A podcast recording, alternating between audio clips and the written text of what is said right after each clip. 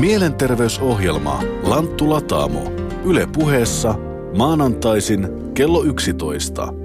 Lanttumaakarina Heidi Laaksonen. Yle puhe. Tervetuloa siis Lanttu Lataamoon. Tänään puhumme parisuhteesta, sen haasteista, parannuskeinoista, mutta myös erosta ja siitä, miten siitä voi selvitä ja miten erotaan sivistyneesti eli itseään säästään. Vieraina ovat perheterapeutit, psykoterapeutit Veli-Matti Husso ja Olli Jäppinen. Lämpimästi tervetuloa. Kiitos. Ja hyvät kuulijat, osallistukaa ihmeessä keskusteluun, kysykää ja kommentoikaa. Shoutbox ja Jarmo Laitaneva ovat käytössänne. Kuinka tyypillinen on Velimatti ja Olli sellainen tilanne, että nainen nalkuttaa kotitöistä ja valittaa, että hänellä ole tarpeeksi omaa aikaa. Kaikki aika menee lasten kanssa siivoamisessa, ruoanlaitossa, pyykinpesussa ja niin poispäin. Ja toisaalta mies saattaa olla ihan kypsänä kuulemaan tätä nalkutusta, koska mielestäni hän ahkeroi remonttihommissa, vie lapsia harrastuksiin, käy kaupassa ja niin poispäin, vaikka kuinka paljon. Kyllä se varmasti on hyvin tyypillistä ja, ja tuota, sehän, sehän liittyy niin kuin, niin kuin tämmöiseen perheen vaiheeseen, missä, missä perheessä on pieniä lapsia ja, ja tuota, äidin aika menee lastenhoidossa, niin, niin siinä helposti tulee semmoinen olo, että minäkö olen yksin vastuussa kaikessa tästä. Joo, ja toinen näkökulma tuohon voisi olla semmoinen, että se on semmoista yhteydenhakua, että ei niistä nyt haluta niistä pyykeistä ja roskapussista välttämättä keskustella, vaan halutaan yhteyttä toiseen. Halutaan sanoa, ehkä vähän toisilta sanoin, että mä tarttisin sun läheisyyttä, mä haluaisin jakaa jonkun jutun sun kanssa. Mutta sitten kovin useastihan se kierre menee niin, että se kumpa nalkuttaa, niin nalkuttaa ja toinen vaikenee ja kun toinen vaikenee ja on enempi vielä hiljaa, niin toinen rupeaa nalkuttamaan vielä kovemmin ja sitten joskus aukeaa autotallin ovi ja sitten mennään sinne ja toinen on sitten siellä keittiössä. Yhteydenhakua voisi olla myös tämä nalkutus. Joskus siinä työruuhkassa on vaikea nähdä sitä, että mitä toinen tekee ja miten toinen osallistuu näihin kodin töihin. Mm. Onko tässäkin siis, niin, yhteydenhaku, eli tässä on kommunikaatio-ongelma? No voi olla kommunikaatio-ongelma, mutta myös semmoinen turvallisuusongelma, että tota, onko turvallista lähteä kertomaan omista asioista ja pyst, tuleeko mä kuulluksi vai onko se semmoista sitten, että mä kerron ja en tule kuulluksi? Mutta tässä on myös mielestäni tämän tyyppisessä tilanteessa ehkä kysymys siitä, että syytellään toista siitä omasta huonosta olosta. Onko tämä reilua? Ei mun mielestä. No se voi olla yksi tapa. Se voi olla yksi tapa niin kuin ottaa asioita puheeksi. En mä tiedä, onko se reilua tai eikö se ole reilua, mutta että ei elämässä kaikki olekaan reilua. Että, että se voi olla yksi tapa nostaa asioita parisuhteessa pinnalle ja, ja niin kuin keskustelun alle. Mm. Mutta eikö tähän voisi olla jotain rakentavampiakin tapoja kuin semmoinen nalkutus tai valitus? Niin, tuohon äskeiseen vielä, että sitten voisi joskus tehdä semmoista havainnointia itsestä, että käytätkö mä enempi minä-sanaa vai sinä-sanaa sen parisuhteen hyvinvoinnista. Ja parisuhteessa varmaan olisi myös syytä käyttää joskus sitä me-sanaa. Me-sana, kyllä. Ja, jotenkin, että mitä mä voin tehdä sen eteen, kun se on kovin, kovin niin kuin yksioikoinen tie se, että jos sä muuttaisit toimintaa, niin meillä olisi paljon kivempää olla sitten ja mä voisin olla niin kuin ennallaan.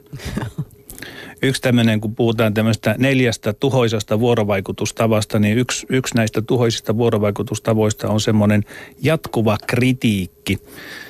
Ja tuota, se jatkuva kritiikki alkaa usein niin kuin sanoilla sinä aina, sinä et koskaan, miksi sinä, miksi sinä et sitä, miksi sinä et tätä. Tätähän muuten ihan myös työyhteisöissä muistutetaan, että sitä ei sielläkään kannattaisi harrastaa tai täälläkään ihan missä vaan.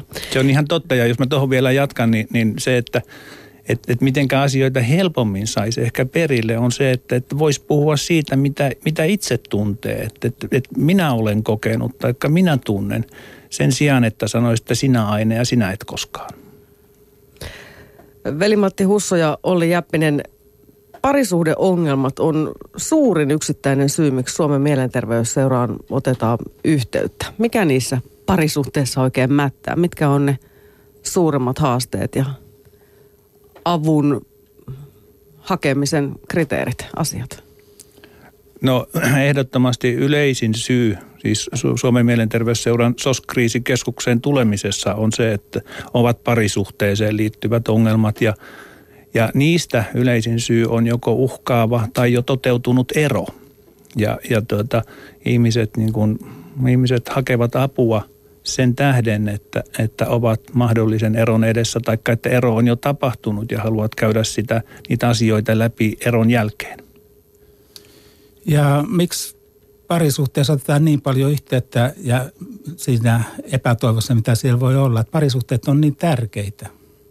Ne on meille ihan niitä tärkeimpiä suhteita, mitä, mitä elämän aikana on. Ja parisuhteessa taitaa olla ihan siis, jos on jotenkin suhteellisen hyvinvoiva parisuhde, niin sillä on ilmeisesti ihan tämmöisiä terveyttä edistäviä vaikutuksia. Ilman muuta. Niin on, se on ihan tutkimuksissa todettu, että, että parisuhteella on terveyttä edistäviä vaikutuksia, jos, jos se toimii. Mutta että, että usein ihmisillä on jotenkin semmoinen käsitys ja ajatus siitä parisuhteesta, että kaiken pitää mennä niin hyvin, kaiken pitää olla niin kivaa, kaiken pitää olla niin mukavaa. Ja, ja tuota, eihän parisuhde sellaista ole. Siinä on, siinä on kaksi ihmistä, jotka tuota, molemmat ovat oman kasvunsa toteuttajia ja, ja sitten siinä on se parisuhde vielä, joka pitää sallia näiden, näiden tuota, puolisoiden kasvun ja kehityksen ja muutoksen ja, ja sen takia niin kuin nämä asiat ei ole ollenkaan helppoja. Mutta se, että, että mitenkä niin parisuhteen näitä kompastuskiviä voisi oppia välttämään, on muun muassa se, että ihmiset oppisivat riitelemään keskenäänsä sillä tavalla, että, että tuota, ne riidat ei olisi tuhoisia. Niissä ei hyökättäisi toista vastaan, vaan että on todettu, että semmoinen parisuhde, joka, joka kestää, niin, niin siinä ihmiset ovat opetelleet riitelemään sillä tavalla, että yhteys toiseen säilyy siitä huolimatta, että riidellään. Niin, eli mitään semmoista peruuttamatonta kamalaa toisen persoonaan menevää asiaa ei kannattaisi sanoa. Täsmälleen just näin. Niin, tästä mun ajatus lensi siihen, kun toimittaja sanoi tuossa varttia vaille ennen lähetyksen alkua, että rimpuilla epätoivoiset pitkässä parisuhteessa, niin jotenkin voisi sanoa, että et ole yksin, että muutkin tekee. Mä kuulin siinä puheessa myös semmoista, että tota, olet niin omistautunut, sitoutunut siihen parisuhteeseen ja haluat elää siellä tämän kumppanis kanssa. Ja jotenkin kuulin semmoista pohdintaa tuli mun mieleen, että miten voisi toimia paremmin. Onko mä tehnyt nyt kaikkeni? Ja tota, teekö mä nyt niitä oikeita asioita siinä suhteessa? Sitten tulee semmoinenkin mieleen, että entä jos tota, entä jos, mitähän tapahtuisi, jos rupeisikin kertoa itsestään enemmän, mitä mä toivon, mitä mä tarttisin just tällä hetkellä tästä parisuhteesta – minkälaisia fiiliksiä mulla on. Ja sitten tietysti se hankalampi puoli voi olla siinä, että entä jos kysyisi kumppanilta, että mitä sulle kuuluu.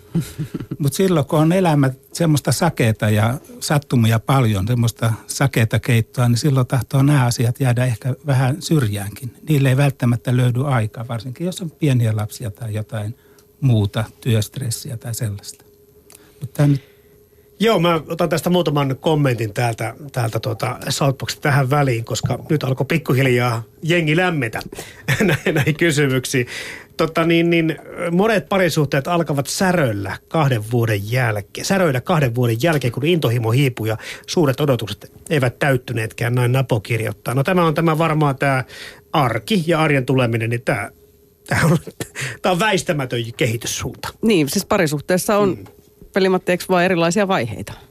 Parisuhteessa on erilaisia vaiheita tämä, tämä kysymys tai tämä kommentti varmaan liittyy siihen, että useimmat parisuhteet alkaa sellaisella rakastumisen vaiheella, että, että ollaan, ollaan niin kuin hullaannuttu toiseen ja, ja tuota, nautitaan sellaisesta niin kuin rakastumisesta. Se on, se on semmoista hormonihyrräkkää, että, että tuota, siinä ihminen jotenkin niin kuin – menettää sitä itsenäisyyttään ja, ja toinen nähdään vaan, vaan niin kuin tämmöisen, tämmöisten vaaleanpunaisten lasien läpi ja, ja ihannoituna, virheettömänä rakkauden kohteena. Mutta että sellainen vaihe menee ohi. Se, se on, se on niin kuin varma. Mä oon joskus joidenkin asiakaspariskuntien kanssa keskustellut, että, että kauanko tätä vaihetta kestää ja, ja jotkut sanoo, että se on noin kolme kuukautta, mutta että – että aika monet pariskunnat kertoo, että, että se kestää kyllä, kyllä myöskin pidempään, että se saattaa kestää jopa vuoden verran, mutta että varmaan on, että ohi se menee. Ja, ja kun, se, kun se on mennyt ohi, niin, niin sen jälkeen tuleekin niin kuin usein semmoinen niin kuin romahdus tai putoaminen siitä, niistä haaveista ja niistä unelmista ja pilvilinnoista, mitä siihen mennessä on niin kuin ehditty rakentaa. Ja siitä alkaa parisuhteessa semmoinen itsenäistymisen vaihe. Ja tämä on semmoinen niin kuin pulmallinen vaihe usein, usein ihmisille, jotka kuvittelee, että nyt se toinen ei enää rakasta minua, tai mä en rakasta sitä toista enää, vaan että, että tuota, ei, ei haluta niin kuin ymmärtää, että paris, parisuhteen, jotta parisuhde kestäisi, niin se täytyy käydä myöskin semmoisen itsenäistymisvaiheen läpi, jossa kasvetaan enempi omaksi itseksemme ja, ja otetaan itselle tilaa, mutta annetaan toisellekin tilaa.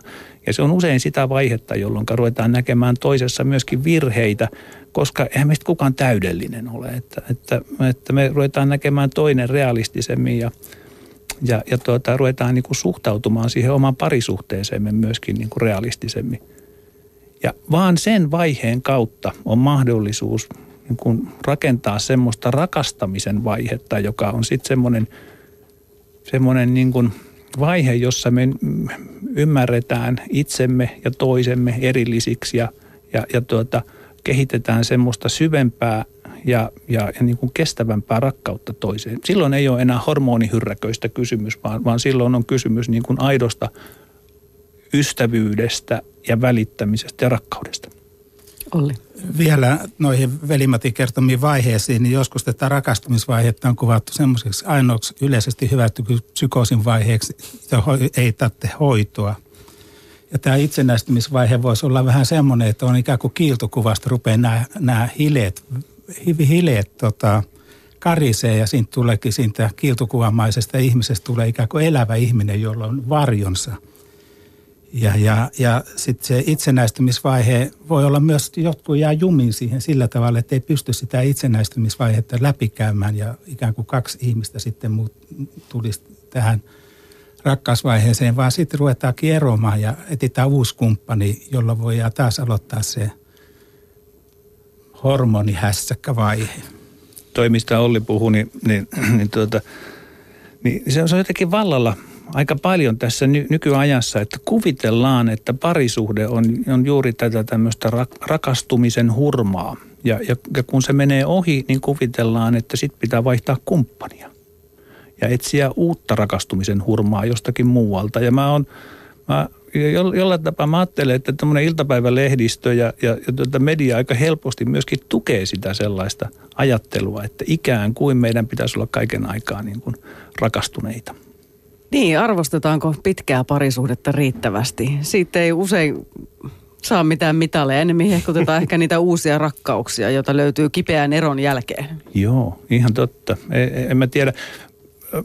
Mä veikkaisin, että olisikohan nyt aika vähän muuttumassa, että, että enempikin, enempi nyt jotenkin saa lukea myöskin näistä pitkistä parisuhteista. Ja mä, mä totisesti toivon, että, että sillä tavalla niin kuin päästäisiin eroon näistä, näistä hurmoksellisuuksista näissä asioissa ja että, että ymmärrettäisiin, että elämä ei ole pelkkää kivaa, mukavaa, hurmaavaa, vaan että, että tuota, sieltä tulee vastaan monenlaisia asioita ja parisuhteessa niitä, niitä vaikeuksia tuleekin, mutta että niitä vaikeuksia ongelmia on mahdollisuus käydä läpi ja käsitellä ja niistä on mahdollisuus selvitä ja sitä kautta kasvaa. Tuosta pitkästä parisuhteesta tuli semmoinen mieleen, että eräs kanadalainen parisuhdekouluttaja eräs koulutuksessa ihmetteli, mihin me opiskelijat tai koulutuksessa olevat tuotiin sitten omia asiakas tapauksiamme, niin ihmetteli, että kuinka täällä voi olla näin pitkiä parisuhteita, missä ollaan voitu niin kauan huonosti.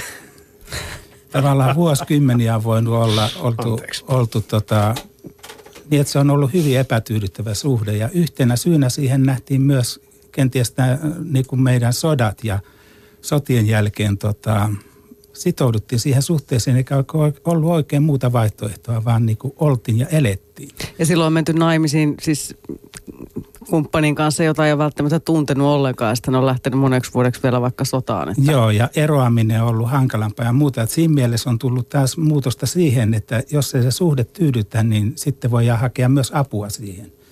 Tämä on tietysti aikaan sidottuja aina nämä kysymykset.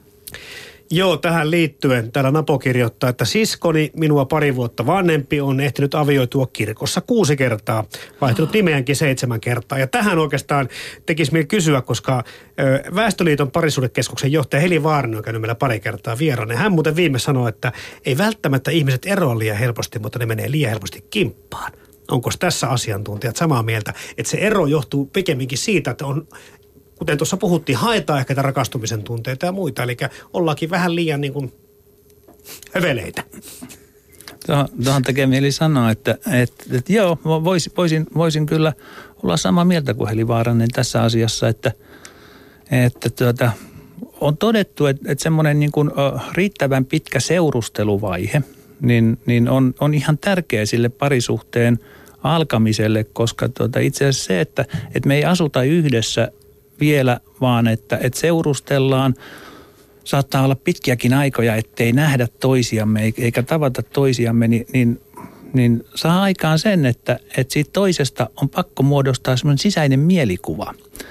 Ja sitten kun semmoinen sisäinen mielikuva rakentuu kaipauksen myötä myönteiseksi ja, ja, ja semmoiseksi – semmoiseksi hyväksi kuvaksi, niin, niin se sisäinen mielikuva auttaa meitä kyllä monissa vaikeuksissa myöskin niin kuin sitten, sitten selviämään sen puolison kanssa, koska meillä on jo hänestä myönteinen mielikuva. Että, että tässä mielessä se, se että jos, jos niin kuin pariskunta tapaa ja menee vauhdilla, muuttaa yhteen, niin tämmöistä sisäistä mielikuvaa toisesta ei juurikaan muodostu, koska toinen on aina siinä läsnä. Joo, kannattaa pitkää harkinta-aikaa, nimimerkki viisi vuotta etäsuhteessa. Joo. Lanttu Latamo on menossa ja parisuhdeasioista puhumme Suomen mielenterveysseuran Velimatti Husson ja Olli Jäppisen kanssa. He ovat molemmat psykoterapeutteja ja perheterapeutta terapeutteja, mutta kuunnellaan tähän väliin Raisan tarina. Nimittäin hän on aivan vasta eronnut. Hänen viisi ja puoli vuotta kestänyt suhteensa päättyi muutama kuukausi sitten. Läheiset ystävät ja työyhteisö ovat auttaneet Raisaa uuden elämän alkuun, mutta myös Mielenterveysseuran kriisiavusta on ollut paljon hyötyä. Eli mun nimi on Raisa, 30-vuotias nainen pääkaupunkiseudulta ja, ja, ja neljä, viisi kuukautta sitten olen eronnut miehestäni se shokkiero itselleni ja, ja paljon on joutunut tässä nyt niin kuin viimeisten kuukausien aikana tunteita käymään läpi. Eron syy, syitä on monia, sen kummemmin erittelemättä. Mutta tota, mm, asiat tuli itselle yllätyksenä ja sen takia myös niin kuin shokki ja suru on ollut aika suuri, mutta tällä hetkellä mennään jo paljon parempaan suuntaan. Kuinka pitkään te olitte yhdessä?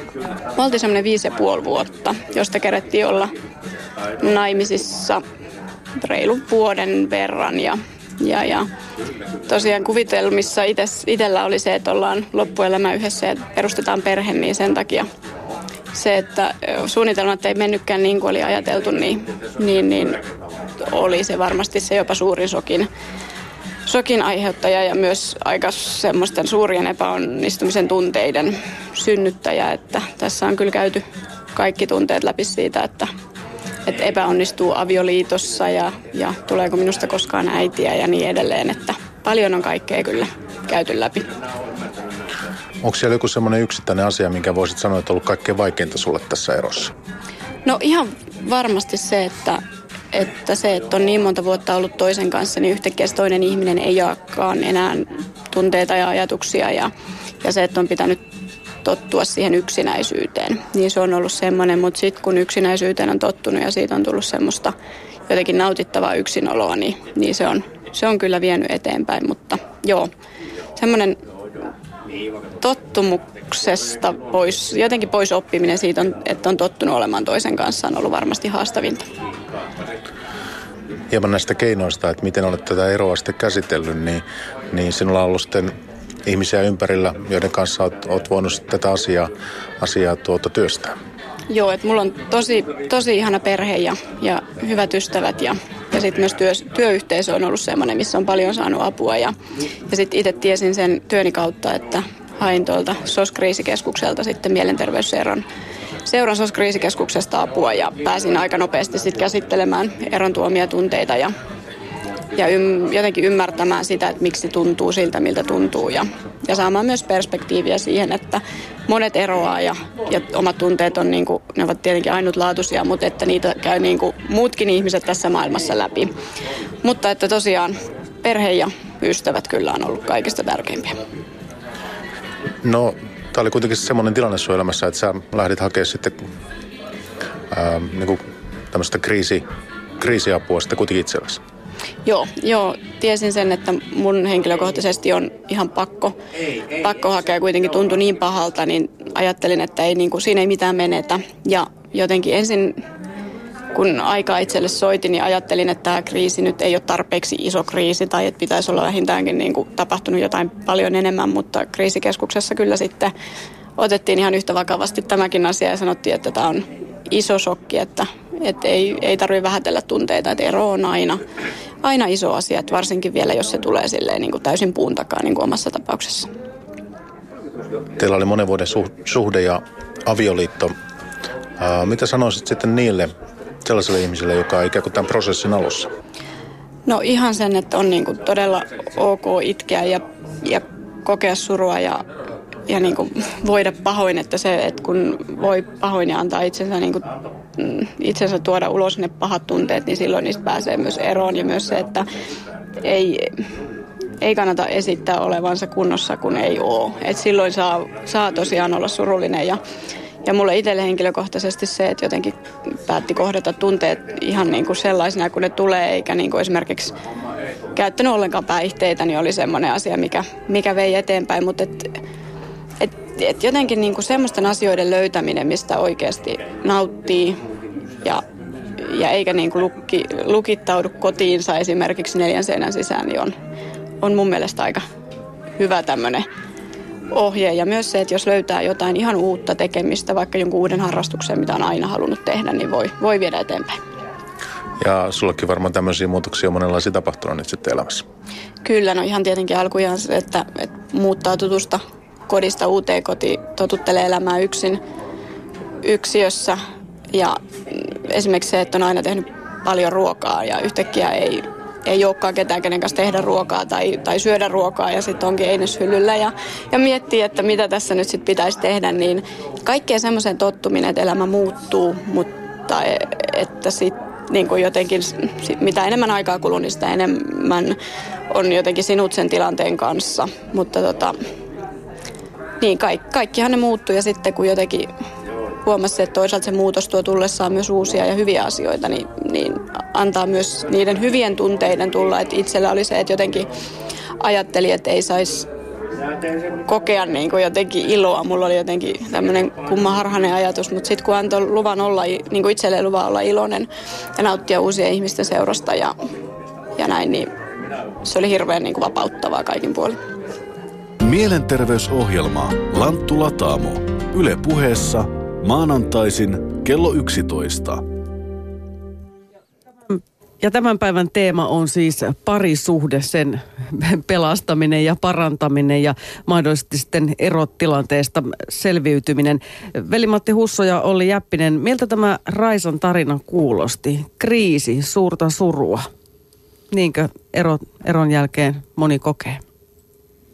Ilman muuta toi Raisa epäili itse, että, että onko tämä kriisi riittävän suuri, että tulla kriisikeskukseen, niin kyllä vaan se on riittävän suuri. Ei, eihän, ei kriisejä kukaan, kukaan niin kuin mittaile, että, että mikä kriisi riittää kriisikeskukseen, että kriisi on aina, aina juuri sen suuruinen kuin mitä, mitä tuota, se ihminen itse sen määrittelee ja, ja ero on aina, aina kriisi. Ihan ehdottomasti se on tuota, puhutaan semmoisista niin kuin eroista, jotka sujuu, sujuu jotenkin hyvässä yhteisymmärryksessä ja, ja että erotaan ystävinä, niin, niin kyllä mun ainakin täytyy sanoa, että harvoin mä sellaisia eroja olen nähnyt, että enemmän tai vähemmän siinä on aina, aina tuota riitelemistä ja, ja konflikteja ja tämmöisessä eron yhteydessä, että, että ihminen joutuu kriisiin ja, ja Raisa puhuu tuossa, että hän joutui tämmöiseen sokkiin, niin, niin, niin sokki ilman muuta se oli hyvin, hyvin ilmaistu, että, että sokkivaiheessa hän varmaan on ollutkin, kun hän tuonne kriisikeskukseen ottanut yhteyttä. Ja sitten hän puhuu surusta ja se suru on, suru kertoo siitä, että me ollaan jouduttu luopumaan jostakin. Ja usein ihmiset sanoo, että, että en minä sitä mennyttä kumppaniani sure ja että, että siitä, siitä hänestä luopumista mä en sure, vaan että, että tuota, usein se suru kohdistuukin kaikkiin niihin omiin odotuksiin ja toiveisiin, mitä on sille parisuhteelle ladannut ja laittanut. Ja niinhän me tehdään kaikki. Ja sen takia eroyhteydessä pitää surun päästä esille. Joo, mä ajattelin, että Raisa toimi hirveän viisaasti siinä, että hän lähti kuuntelemaan jotenkin itteensä ja niitä monenlaisia tunnelmia, eikä jäänyt yksin, vaan oli sitä ymp- verkostoa siinä, työkaverit ja ketä siinä olikaan. Ja sitten kun huomasi, että tilanne käy jotenkin sietämättömäksi, hän lähti hakemaan ammattiapua. Ja jotenkin minusta se Raisa kuvasi hyvin sitäkin, että kuinka tärkeää, kuinka tärkeä parisuhde on. Se on ihan niin kuin potkastas tai tuommoisen kivijalka hajoaisi, rakennuksen elämän kivijalka potkastaisi pois ja sen, sen uudelleen rakentuminen vie oman aikansa. Niin eikö sä kuitenkin, jos sä oot jonkun ihmisen kanssa ollut vuosikausia, jopa vuosikymmeniä tekemisissä lähes päivittäin, jos hän yhtäkkiä häviää elämästä, niin kyllähän siinä varmasti on sitä totuttelemista ja ihmettelemistä. No ihan ilman muuta siinä on totuttelemista ja ihmettelemistä ja, ja se on, se on niin kuin uusi ja, ja niin kuin täysin vieras tilanne, että, että sitä on ehditty e, elää toisen kanssa ja tottua yhdessä oloon. Tuohon tekee mieli vielä sanoa, kun Raisa sanoi, että oltiin viisi ja puoli vuotta yhdessä, niin, niin tilastollisesti kuusi vuotta on se aika, jolloin parisuhteen ongelmat nousevat pintaan. Että, että Raisankin parisuhde sopii ihan hirveän hyvin tähän niin kuin tilastolliseen juttuun. Sitten hän puhuu, että tuli yllätysero. Ja sitä yllätyserosta monet, monet niin kuin kertoo, että, että, että ero tulee ihan puun takaa ja en, en osannut niin kuin arvata ja enkä tiennyt yhtään, mitä toinen suunnittelee. Niin se kertoo kyllä siitä, että siinä parisuhteessa ei ole puhuttu riittävästi asioista. Että, että, että siinä ei ole niin kuin tuotu niitä ajatuksia ja, ja suunnitelmia ja, ja toiveita riittävästi esille, että, että, tuota, että tämä on aika tavallista parisuhteessa. Niin, tuohon yllätysero on myös semmoista, että sitten kun on, en puhu nyt Raisan tapauksesta, mutta tätä kysytty, että milloin teillä alkoi vaikeudet, niin mies voi sanoa, että kaksi kuukautta sitten. Ja vaimo sanoi, että kyllä hän on sanonut jo pari vuotta, että tämä ei, mene, tämä ei ole semmoista, mitä mä haluaisin. Ja sitten myös semmoinen, että mm, mitä yksi pari sanoi, että he sitten päätyi jotenkin sivistyneellä tavalla eroon tai itseään säästään. Että tavallaan voitiin todeta, että tämä parisuhde ei täytä niitä odotuksia, mitä mä parisuhteelle asetan, jolloin se syyttely suhteessa itteensä ja suhteessa toiseen niin kuin vähenee. Mm-hmm. Vaan tähän ei meidän välille ei rakentunut sellaista, mitä mä parisuhteelta toivon, ja tämä ei ole siinä määrin tyydyttävä. Miten sitten muutamakin yllätysero on omassa lähipiirissäkin ollut ja silloin jotenkin on ollut, tullut vähän semmoinen olo, että sillä, joka sitä eroa on halunnut, on ehkä saattanut tulla oma hen- henkilökohtainen jonkinlainen kriisi sen oman elämän kanssa, että hän on ilmoittanut, että mä en nyt haluakaan enää tätä avioliittoa ja näitä lapsia, että nyt tarvitsisi päästä jotenkin toteuttamaan enemmän itseään. Onko tämä kuinka tyypillistä? Tämä nyt on tämmöinen kyökkipsykologi tulkinta aiheesta, mutta... Niin se kuulostaakin kyökkipsykologin tulkinnalta, mutta, mutta joo, joo, kyllä tällaisia on. Ky- kyllä, kyllä tällaisia niin, juttuja on ja kyllä niin kuin ihmiset aika ajoin aika ajoin, niin, niin tuota, omassa kasvussaan ja omassa kehityksessään etsivät joitakin uusia asioita. Ja, ja, ja tuota, joskus se saattaa olla näin, että, että sitä parisuhdetta vaan ei kykene enää jatkamaan. Että, että, eikä, eikä se niin ole, että me perheterapeutit tai kriisityöntekijät tässä niin kuin, niin kuin toimittaisi sen sen mukaan aina, että me yritettäisiin saada pariskuntaa jatkamaan parisuudettaan. Että, että, että joskus on ihan viisasta ja järkevää, että pariskunta eroaa.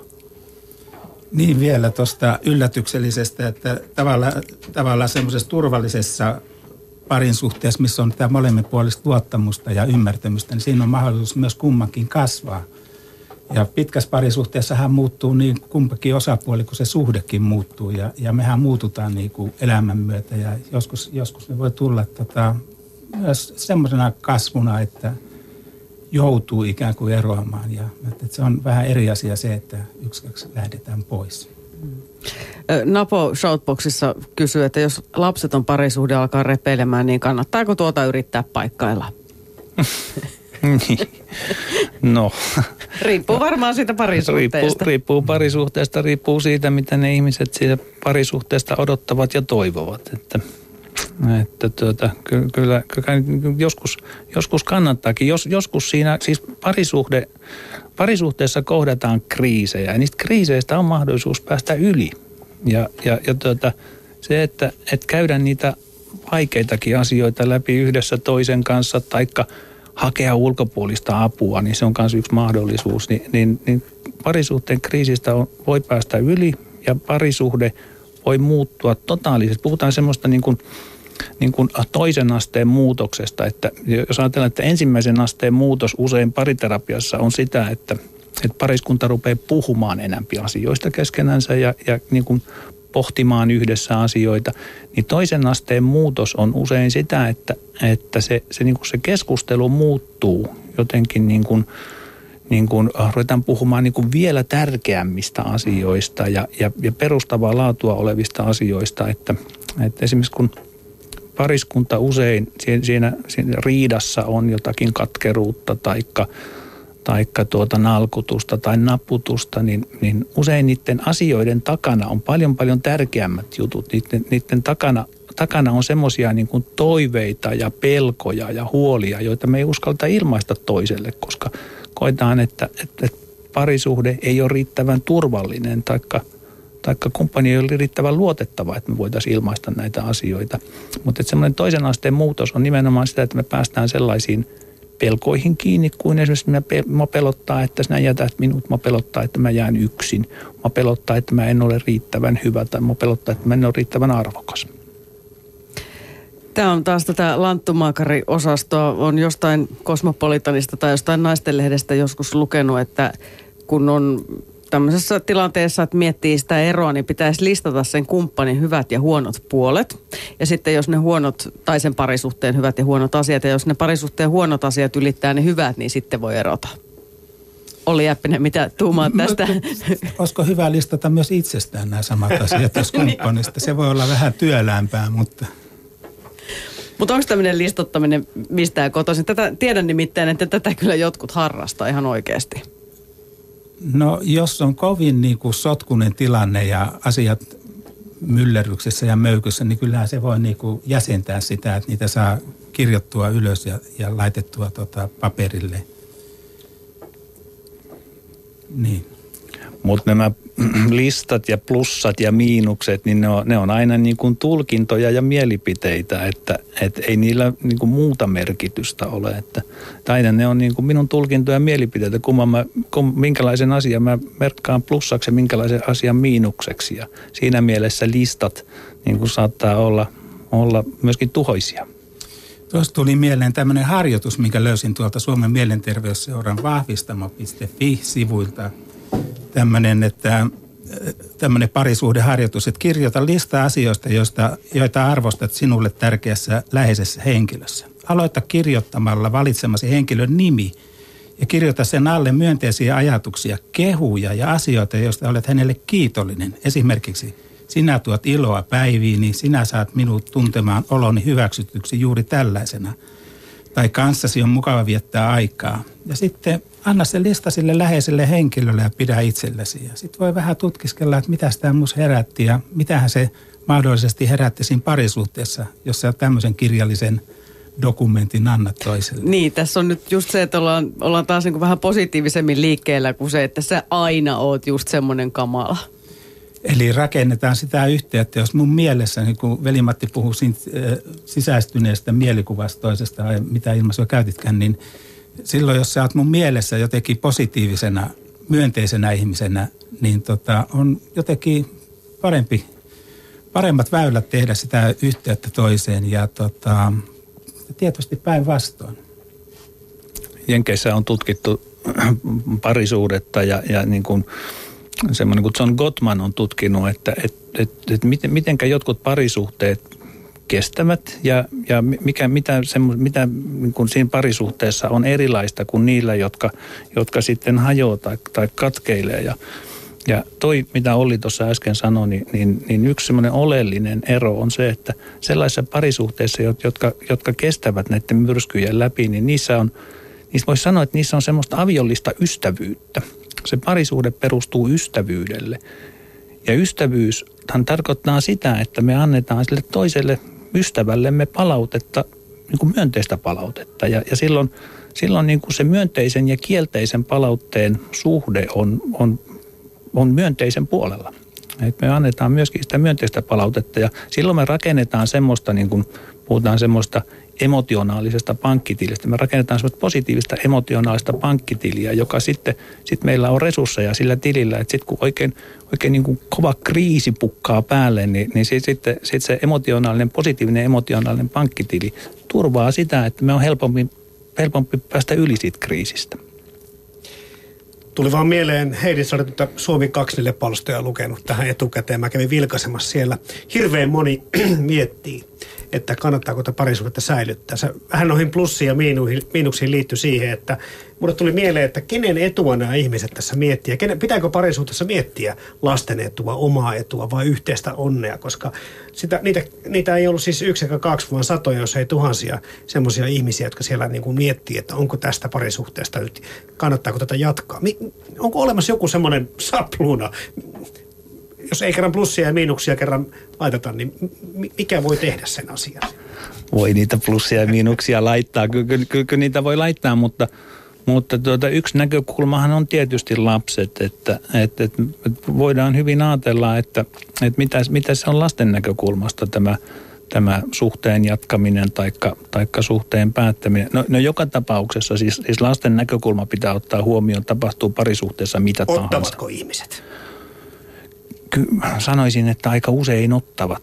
Aika usein kriisikeskukseen tulee pariskuntia, jotka, jotka kyselevät nimenomaan, että miten ero voidaan tehdä sillä tavalla hyvin, että se on lapsille mahdollisimman vähän haittaa aiheuttava. Ja, ja, ja, ja tuota, siihen on olemassa kyllä ihan paljon ohjeita ja, ja, ja semmoisia, niin että, että miten lasten näkökulmasta se voi tehdä. Mutta että se, että et ei se, niin se parisuhteen jatkamiskysymys ei voi olla niin yhdestä hetkestä kiinni. Että se, on, se, on, se pitää olla niin pidempiaikaista pohdintaa, pidempiaikaista miettimistä, että, että, että mitä sen parisuhteen tiimoilta kannattaa tehdä. Ja ehdottomasti mä oon sitä mieltä, että, että kannattaa yrittää niitä, niitä ristiriitoja, niitä vaikeuksia, niin niitä kannattaa ensin yrittää työstää ja voittaa. Ja jos näyttää siltä, että – että ne asiat yksinkertaisesti ovat liian vaikeita ja liian suuria, taikka että, taikka että ne on päässyt kärjistymään liian pitkälle, niin, niin, niin ei se ero ole mikään huono vaihtoehto semmoisessa tilanteessa. Niitä lapset on aika iso asia, nimittäin siis arviolta 30 000 lasta kokee vuosittain vanhempiensa ero. Joo. Se on siis aivan valtava määrä. Tätä asiaa varmasti pitää monen monen ihan tosissaan pohtia. Mitkä on ne tärkeimmät jutut, jos vanhemmat eroavat, että miten pidetään lapset hyvänä? Olli? No yksi tärkeä olisi semmoinen, mitä vähän tuo äskeisenkin, että tota, se yhdessä oleminen on myös päätöksenteon paikka. Päätöksenteon paikka siitä, että jatketaanko me yhdessä, jatketaanko me sen tutkimista, että voidaanko olla yhdessä vai erotaanko me. Ja sitten se lasten huomioon ottaminen, että se on niinku aikuisten asia – kertoa lapsille, että me erotaan. Ja kertoa lapsille myös, että tämä ei ole teidän vika, vaan tämä on meidän välinen asia.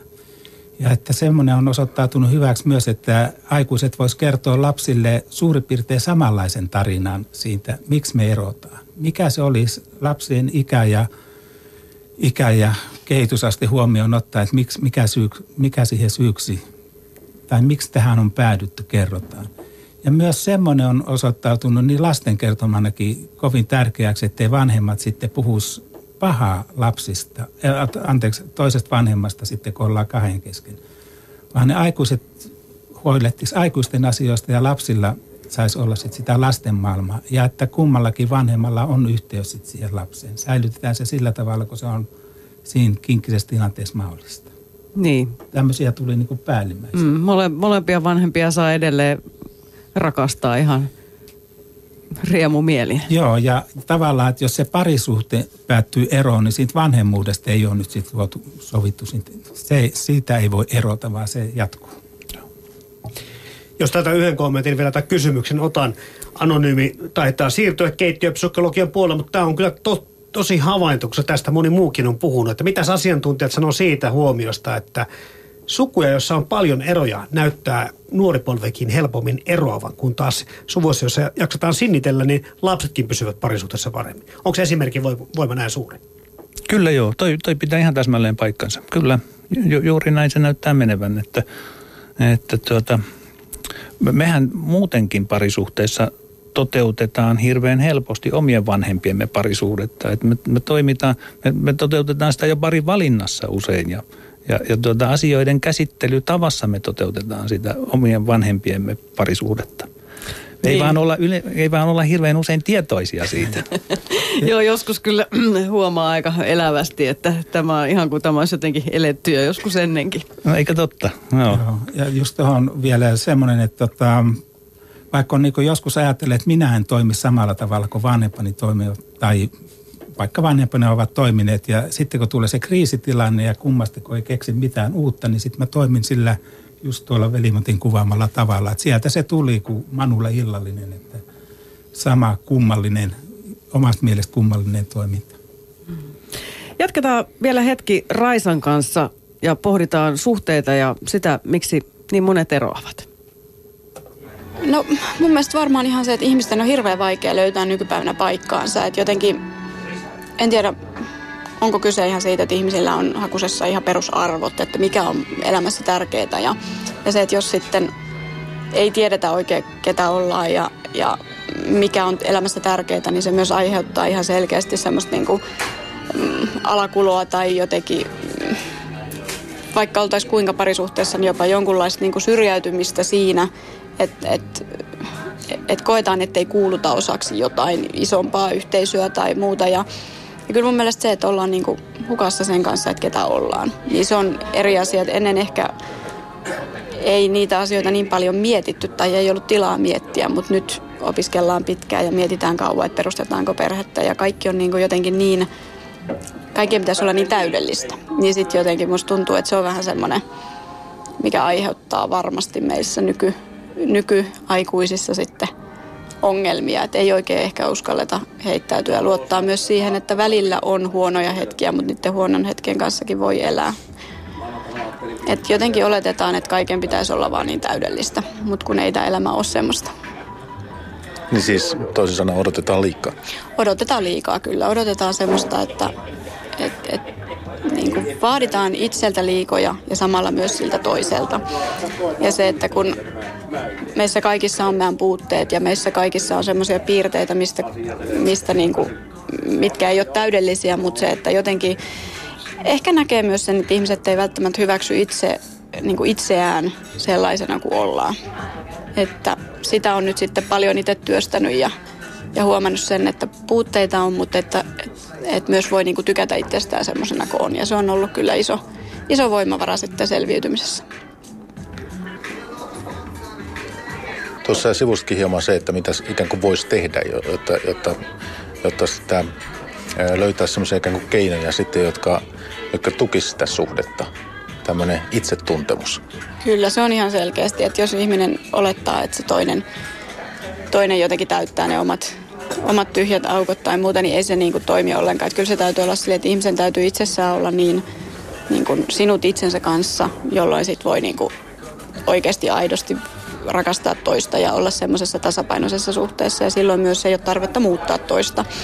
Että jotenkin mm, niin se itsetuntemus kyllä, että, että sallii itsensä olla semmoinen kuin on virheineen ja kaikkineen ja silloin voisit oikeasti itsensä rakastamisen kautta rakastaa myös toista. Joo, mulla on tässä tota, William S. Burroughsin kirja Hämy. Tämä on kirjoitettu niihin aikoihin, tämä on syntynyt, kun eh, Burroughs menetti oman vaimonsa ja, ja tämä vaimo kuoli siis tämmöisen ampumistapauksen yhteydessä. Siis tämä William Burroughs oli itse, itse tota siinä mukana ja osallisena ja, ja tota, ei mennyt siihen storin tässä mitenkään syvällisesti, mutta mä otin tämän, tämän kirjan tässä mukaan tänä kirjastosta ja mä voisin ottaa tähän, tämä liittyy niin kuin suruun ja, ja tota, tämä lainaus tästä, minkä mä luen. Uh, eräänä päivänä Lee nousi ylös aikaisin ja meni torille. Paikka oli täynnä väkeä. Merkillisesti sekoittunut väestö. Neikereitä, kiinalaisia, intialaisia, eurooppalaisia, arabeja, vaikeasti luokiteltavia ihmistyyppejä. Kyttyräselkä, jolla oli surkastuneet jalat, soitti viimeistelemätöntä bambupanhuilua, murheellista itämaista musiikkia, jossa oli korkea vuoriston surumielisyyttä. Syvässä surussa ei ole tilaa tunteellisuudelle. Se on yhtä lopullista kuin vuoret tosiasia. Siinä se on, kun sen tajuaa, ei voi valittaa. Lähinnä mua kiinnostaa tämä kohta tässä, että tämä loppu, että syvässä surussa Joo. ei ole tilaa tunteellisuudelle. Ja kun sen tajuaa, ei voi valittaa. Onko tässä sellaista niin kuin On, tavoittaa? syvässä surussa on tilaa tunteellisuudelle siltä kannalta, että, että jossain vaiheessa on myös äh, tarpeen jotenkin laittaa sur, niin tunteet syrjään, jotta pystyy toimimaan. Ja mulla oli ainakin alussa niin, että, että, että oli niin kuin ihan vaan pakko esimerkiksi, jotta pysty syömään, niin jotenkin lopettaa niiden tunteiden miettiminen, koska siinä vaiheessa, kun mullakin niin 5-6 kiloa varmaan tippu paino, niin se, että oli niin kuin pakko pakko tajuta, että nyt niin kuin tunteet syrjää, nyt on pakko pitää niin kuin itse, niin kuin itsensä hengissä, koska tota, suru oli niin valtava, että, valtava, että kyllä niin kuin, tunteettomuus joissain hetkissä on tarpeen. Ja sitten myös se, että kun jossain vaiheessa päätti sen, että ei enää jaksa velloa siinä niin kuin pahassa olossa ja epäonnistumisessa ja kaipauksessa, vaan jotenkin musta ei tullut tunteetonta, mutta mun päätin vaihtaa tunteet toisiksi. Ja se mun mielestä on semmoinen, se oli semmoinen olennainen selviytymiskeino, että, että ei enää vaan antanut itsensä surra. Ja, ja eikä toisaalta kieltänyt niitä surun tunteita, mutta niin kuin päätti vaihtaa ne toisiksi. Niin se oli aika olennaista, kyllä. Me puhutaan tänä päivänä niin kuin julkisuudessa hirveän paljon tunteista ja puhutaan onnellisuudesta paljon, niin onko tämä myös jonkinlainen ansa, mihin me voidaan niin kuin, ikään kuin joutua? Onko se niistä, miten ikään kuin tunteiden eri, loputon eritteleminen, niin, niin onko siinä joku niin kuin vaaran paikka olemassa? On kyllä mun mielestä semmoinen niin kuin ikuinen, että nyt tavoitellaan onnellisuutta ja nyt tavoitetaan täydellistä, tavoitellaan täydellistä hetkeä ja tartutaan hetkeen ja joku semmoinen niin kuin, en tiedä, itsehoito-oppaista tuleva niin kuin jargon siitä, että kaiken pitää niin kuin pyrkiä, että kaikessa pitää pyrkiä onnellisuuteen on mun mielestä siinä mielessä niin kuin vähän harhaan johtavaa, kun ei aina voi olla onnellinen. Ja se, että, että, että niin kuin jos ajatellaan, että aina pitää olla onnellinen, niin miten pystyy kestämään negatiivisuutta. Et mun mielestä kun ihmisen elämään kuuluu se, että välillä on niin kuin todella huono olla, mutta että nekin tunteet on ihan yhtä tärkeitä ihmiselle kuin ne onnellisuuden tunteet. Että kyllä mun mielestä siinä on semmoinen pieni ansa. Et siihen, ja sehän myös aiheuttaa ihmisissä usein ihan masennuksen tunteita tai masentuneisuutta, kun kaikki, kaiken pitää olla niin hyvin. Että sitten ei kestetä sitä, että kaikki ei välttämättä olekaan. Mielenterveysohjelma Lanttu Lataamo. Yle puheessa maanantaisin kello 11. Edellä pohdiskeli muutama kuukausi sitten pitkästä parisuhteesta eronnut Raisa. Häntä kävi tapaamassa Mikko Jylhä. Lanttu Latamo menossa vielä tovin ajan vieraina psykoterapeutit ja perheterapeutit Veli-Matti Husso ja Olli Jäppinen. Raisa analysoi näin lanttumaakarin näkökulmasta melko oivallisesti mielestäni asioita. Oletteko samaa mieltä? Joo, ihan samaa mieltä ja monia asioita tuli mieleen, mutta esimerkiksi noista tunteista puhuminen, minusta se oli jotenkin kauhean viisasti sanottu, tai näin sen kuulin, että niitä tunteita voi kohdata, niitä ei tarvitse kieltää, mutta ei niihin tarvitse jäädä sitten jumiin ja, jäädä, ja niiden kanssa jotenkin jumittua elämään. Mä voin sanoa, että nyt täytyy pistää välillä vähän tunteita syrjään, että saan syötyä. Mm. Ja varmaan semmoinen, jos kovasti jumituu vaikka johonkin katkeruuden tunteeseen, hänelläkin siihen varmaan olisi mahdollisuus, niin sehän on varmaan aika kuluttavaa. Joitakin tämmöisiä ihmisiä on joskus tavannut, tuntuu, että vuosikymmeniä ollaan katkeria jollekin entiselle puolisolle. Joo, ja, ja, ja mitä sen katkeruuden tunteen takana, mikä siellä voisi olla sitten se, se semmoinen syvempi tunne, mikä, mitä on vaikea kohdata, mutta se on tunne ja tunteita on monenlaisia. Niitä tulee ja menee ja kaikkia voi kohdata siinä, siinä järjestyksessä, kun on mahdollista. Ja se kieltäminen on kai se semmoinen hankala asia, että niitä voi myös kieltää ja unohtaa, että tämmöinen mua koskettaa. Toi oli hyvä. Musta, musta oli hirveän hyvä toi Raisan puheenvuoro. Kertoo muun muassa siitä, että, että, tuota, että tarpeen mukaan ihminen voi työntää niitä tunteita vähän sivuun ja, ja niin kuin, niissä tunteissa ei tarvitse kaiken aikaa velloa. Ja, ja toi täsmälleen toi sama juttu, mistä Olli sanoi äsken, on, on että et ei, ei niihin pidäkään jäädä kiinni, vaan, vaan ne tunteet, kun, kun, ne, kun ne tulee ja kun niitä kokee ja kun niitä elää läpi, niin se tarkoittaa sitä, että niitä myöskin kuluttaa sillä tavalla pois, että, että tuota, sit niistä on mahdollisuus päästä eroon ja, ja sitten on mahdollista tehdä tämä tämmöinen päätös, minkä Raisa teki, että, että no nyt riittääpi ja että, että nyt tämä tunne on, on käyty läpi ja, kul, ja, ja niin kuin kulutettu loppuun. Vielä tätä, että miten niistä tunteista sitten pääsee eroon ja miten niitä työstää, niin enpä malta olla mainitsematta sitä Suomen mielenterveysseura vahvistamo.fi ja siellä on tunteista ja siellä on erilaisia harjoituksia, miten, miten tunteiden kanssa voi toimia. Mutta jos nyt mietitään tovi vielä sitä, että miten parisuhdeongelmia voi estää, niin ollaan puhuttu puhumisesta muun muassa, mutta eikö kuunteleminenkin ole tosi tärkeää? Monesti arjessahan saattaa olla niin kiire, että toinen voi puhua näennäisesti ehkä aika keveästäkin asiasta, mutta jos et edes sitä kuuntele, niin onko silloin sitten aikaa kuunnella niitä syvempiäkään tunteita? Kyllä joo, ilman muuta. ilman muuta. Monasti sanotaan, että, että kuunteleminen on kaikista tärkeintä.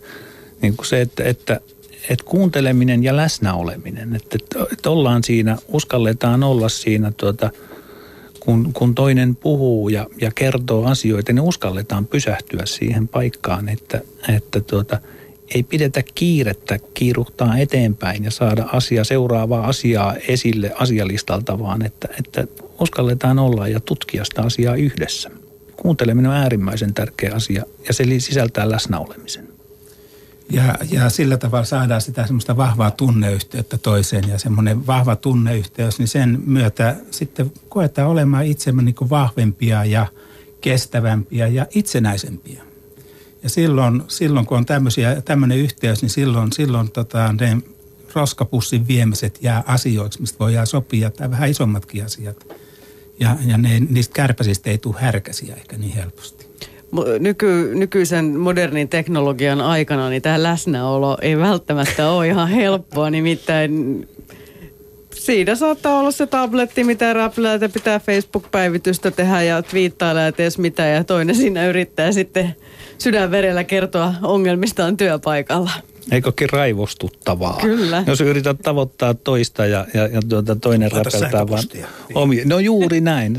No, tietysti voi laittaa vaikka sähköpostia, mutta, tuota, mutta, mutta että kyllä, kyllä niin kuin, kyllä niin kuin sen verran pitää ymmärtää, ymmärtää että, että tämmöinen keskusteleminen, puhuminen ja kuunteleminen on, on niin tärkeitä asioita, että silloin pitää se tabletti raaskia laittaa pois käsistä ja, ja vaikka sammuttaa televisio ja, ja, ja tuota, pistää puhelinkin äänettömälle, jos, jos niikseen tulee. Ja niin kuin uskaltaa antautua siihen keskustelemiseen. Mutta tuli mieleen tässä tuota, tilastotiedettä tiedettä taas, että et itse asiassa kaksi kolmasosaa ihmisten välisistä riidoista on semmoisia, joihin ei ole olemassa mitään, mitään tuota ratkaisua. Että, että puhuttiin aikaisemmin siitä riitelemisestä, niin, niin, niin käytiin läpi sitä, että, että kaikki pariskunnat riitelevät, mutta että jos, jos oikeasti niin kuin ajatellaan, niin kaksi kolmasosaa pariskunnan riidoista on semmoisia, joihin, joita ei niin kuin itse asiassa edes kannattaisi riidellä, kannat, kannattaisi niin kuin nostaa esillekään. Että kysymys on tämmöistä niin kuin temperamenttieroista tai luonteen piirteen eroista tai henkilökohtaisista unelmista, mitä haluaa toteuttaa. Että, että tota, joskus voisi miettiä myöskin sitä, että, että mistä asioista kannattaa riidellä ja mistä asioista ei kannata riidellä.